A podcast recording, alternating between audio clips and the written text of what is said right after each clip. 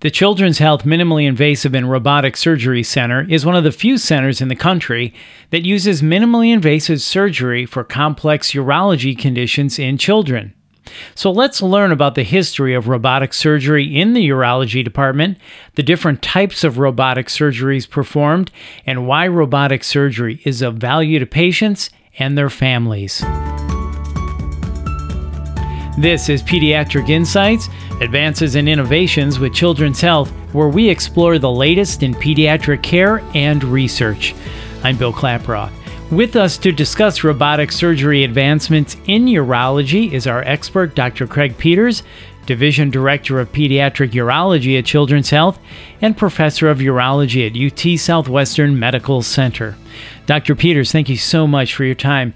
So, I know Children's Health offers the only dedicated pediatric robotic surgery program in North Texas. Can you talk about the history of robotic surgery in the urology department and when and how it first began? Sure. The hospital acquired one of the Da Vinci systems about eight years ago, so in about 2012, through a very generous grant from the Deckelbaum Foundation. And since at that point urology was the principal user in pediatric applications, the pediatric urologist who had done quite a lot of laparoscopy here, Dr. Linda Baker, chose to start the program. And I actually came here long before I joined Children's to mentor her in her first cases and help the team get started. So I came in 2008. We spent two days doing cases, and I was working with Dr. Baker and her team to understand the principles, how the workflow goes, room setup, uh, equipment use, and patient positioning, and a variety of the other sort of nuances of this. Since at that point I'd been doing robotic surgery for about a decade and was asked to do mentoring type visits periodically for programs that were starting up their initiative. From there, the program continued to grow, both with Dr. Baker and subsequently several other of the faculty gained experience uh, with the robot and applied it in a variety of situations, which we can talk about later. So, you're extremely versed in robotic surgery. So, then what types of robotic surgeries do you offer to urology patients, and how do these procedures set children's health apart? At this point, and this has evolved, we started this in 2002, so 18 years. Robotic surgery for pediatric urology uh, really focuses heavily on kidney surgeries, typically patterns of obstruction or malformation that affect how the kidney can function and drain. We also can do procedures on the bladder, and this has to do with either structural abnormalities or functional abnormalities that can create problems with kidney function, drainage, or urinary tract infections. We also can do a variety of reconstructive types of procedures in the pelvis, which can be very difficult to reach with conventional open surgery as well. We've done a number of other types of less common procedures in a way to try to figure out what the applications are and where there's a real advantage.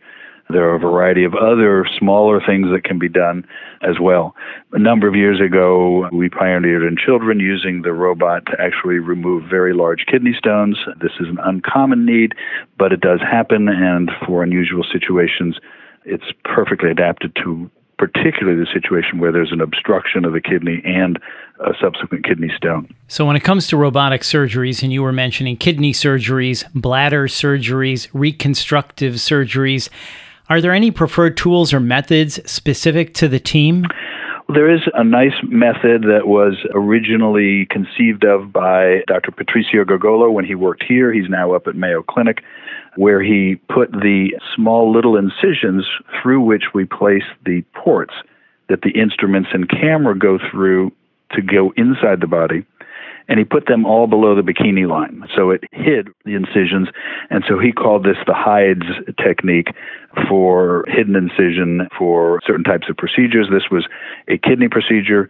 One of our current faculty members, Dr. Jacobs, adapted this to bladder surgeries. So after we're done, you wouldn't see the incisions in someone wearing a bikini. This has a way of reducing at least the visual impact of any scarring.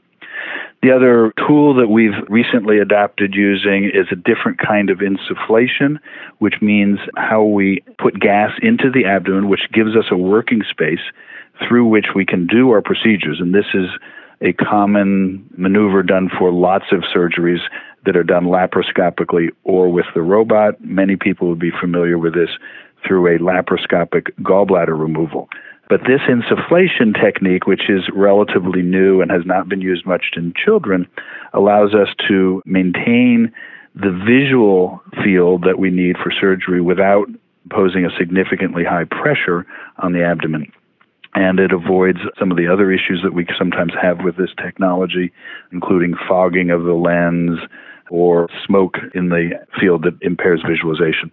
So this technology called the Flose Air Seal is a nice adaptation that we've recently uh, started using. So you were just talking about several techniques and advancements. Can you talk about why you feel robotic surgery is of value to patients and their families? Sure. A lot of people focus on the fairly simplistic concept that it's small incisions. I think that's part of it, but it misses some of the key elements, and visualization, I think, is one of those.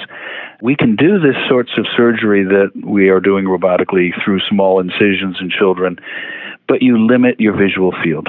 And one of the key principles of surgery, no matter how you do it, is exposure. If you can't see where you're working, you run the risk of either missing something that's relevant injuring something that you didn't see or didn't realize was close by, or not being able to really appreciate the pathology that you're trying to repair. So, the beauty that I see, even in a very small child, and I use the robot in kids as small as five kilograms, and you can do even smaller if you need to, I can still see a wide area around the kidney or the bladder or the pelvis so that I have a whole visualization of the context of the operation without making a big incision. And I think, and I certainly have had multiple cases where that has a clear role and a benefit in terms of the outcome of the surgery, allowing me to appreciate differences or variations in the anatomy or the pathology that we're dealing with. Always beneficial for sure. So, then can you talk about the outcomes of robotic surgeries at Children's Health and how you envision robotic surgery evolving in the future and how you and your staff are going to teach this to future generations? Well, our outcomes have been consistently good. We do uh, periodically assess them. I think it's critically important, particularly in the evolution of a new technology that we know how we're doing. Patients typically for a kidney operation uh, go home the next morning. Uh, for bladder operations, it's the same thing when usually they would be in the hospital two to three days in the past. The overall results seem to be very good. In our published papers, we've shown equivalent results to conventional open surgery that we've been doing for decades in terms of success of either correction of obstruction or prevention of infection or correction of an anatomic abnormality. Parents seem to be very pleased with it. They like the fact that there's not a big incision. They like the fact that the child can go home relatively quickly and get back to normal activities pretty fast. But most important, they want to be reassured that the outcome's going to be equal. And it's hard to prove better because our success rates are in the high 90% for most of these procedures no matter what technique you use, but we're reducing the morbidity and maintaining the satisfactory outcome. Now, part of that is looking at evolution of the system, just as you mentioned. I think this is, in essence, a first generation of robotic surgery. And the directions that I see it going are going to be progressive integration of information. This is a digital platform. Therefore, we can integrate digital information, which is imaging, which is positional location, which is movement, which is pressure, a variety of other ways of interacting with the patient and their tissues and knowing where we're going to be. So, we ultimately, in the future, and this is not something we do regularly now, we should be able to take preoperative imaging and use that to guide where we go, to guide the instrument, and to guide our activities. There is some research being done on supervised autonomous robots so that the robot knows what you want to do and can do it more precisely, potentially more efficiently than the human hand. We're not there yet, but ultimately we should be. And we can record all of this. And ultimately, I think we need to figure out systems to learn from how we've done it so that we continue to improve. And that being able to see what we've done, understand it, register it, and improve from it also integrates with our educational program. And that's something that I feel very strongly about as well, that it is a major obligation of ours to teach our next generation of surgeons about this and to make sure that they continue to improve it as they develop. And so we teach this to our fellows. We have a fellowship program in pediatric urology here that every year trains a new pediatric urologist, and they all get extensive experience on the robotic system and are very comfortable with it. We train the residents, some of whom may go into pediatric urology, but others in adult urology use the robot for a variety of surgical procedures. And we're teaching very delicate reconstructive techniques. We also have other educational programs here at Children's and UT Southwestern, uh, including work with a simulation center. And then myself and a number of our faculty also teach at both national and I've taught at international courses on robotic surgery to teach other practitioners about the basics and further applications and where this ultimately may go. That is really, really cool with mentorship from people like you and continual learning, training, and teaching. It sounds like we certainly will equip our future surgeons. Well, Dr. Peters, this has really been informative. Thank you so much for your time. Surely. Thank you. That's Dr. Craig Peterson. Thanks for listening to Pediatric Insights. For more information, please visit children's.com slash discover urology. And if you found this podcast helpful, please rate and review or share this episode. And please follow Children's Health on your social channels. This is Pediatric Insights Advances and Innovations with Children's Health. Thanks for listening.